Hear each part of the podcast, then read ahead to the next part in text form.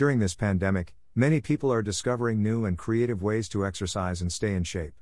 With the gyms closed, we are forced to exercise at home and in our neighborhoods, using the equipment we have and our body weight for resistance.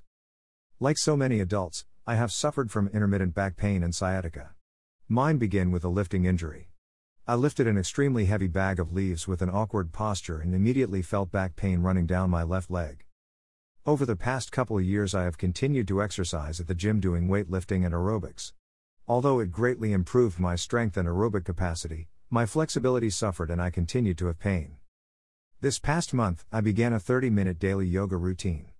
I have tried yoga intermittently over the years, and if I am a big proponent of the concept of balance, core strengthening, body weight, and flexibility exercises.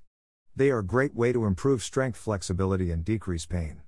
I found a great online program that I've been able to do pretty much every day. I always feel better after I'm done. Dr. Lauren Elson, instructor in medicine at Harvard Medical School, has a great. It really sums up the benefits of yoga. She says remember that the stretching and lengthening yoga movements are often what your low back needs to feel better, so don't be afraid to give it a try. By mindfully practicing yoga, people can safely improve their mobility and strength while stretching tight and aching back muscles.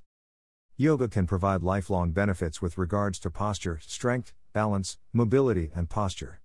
I encourage you to add it to your exercise routine. You won't regret it. Stay well.